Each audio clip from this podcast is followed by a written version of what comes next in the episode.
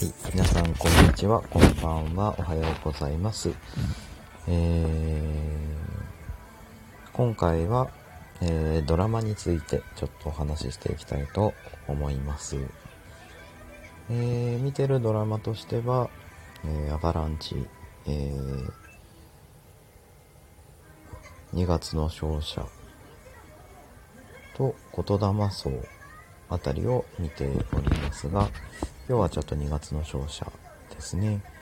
えー、最近のドラマで言うと、えー、ちょっと疲れちゃうものが多いものなんで、えー、ちょっと体調管理をちゃんとしてから見ないと非常に疲れ疲れてしまうというところがあって、まあ、あんまり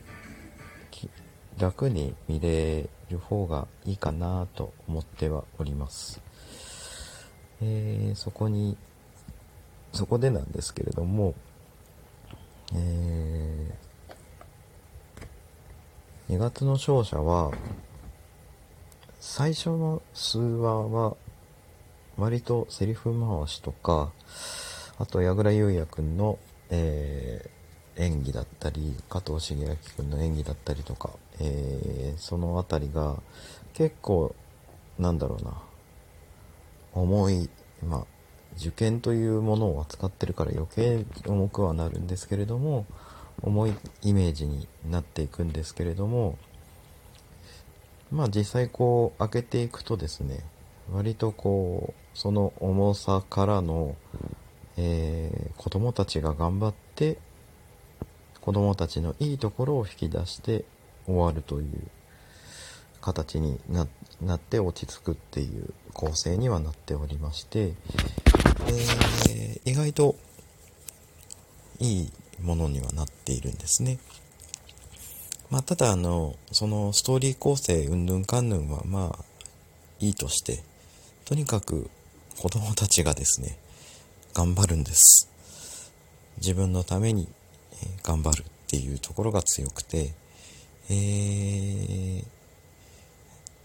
うん、もうなんか泣けるんですよね。まあそこが、えー、一番押せるポイントではないかなと、はい、僕は感じました。えー、ただね、ちょっとまだどの子が光るとかそういうのはなかなか難しいのかなと思うんですけれども、子役の時代から、えー、映画とか、ドラマとか出ている人たちが割と多いドラマになっているはずなので、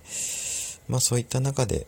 えー、光る子供が出てきてくれるとすごくいいなと思います。よろしければ見てみてください。以上です。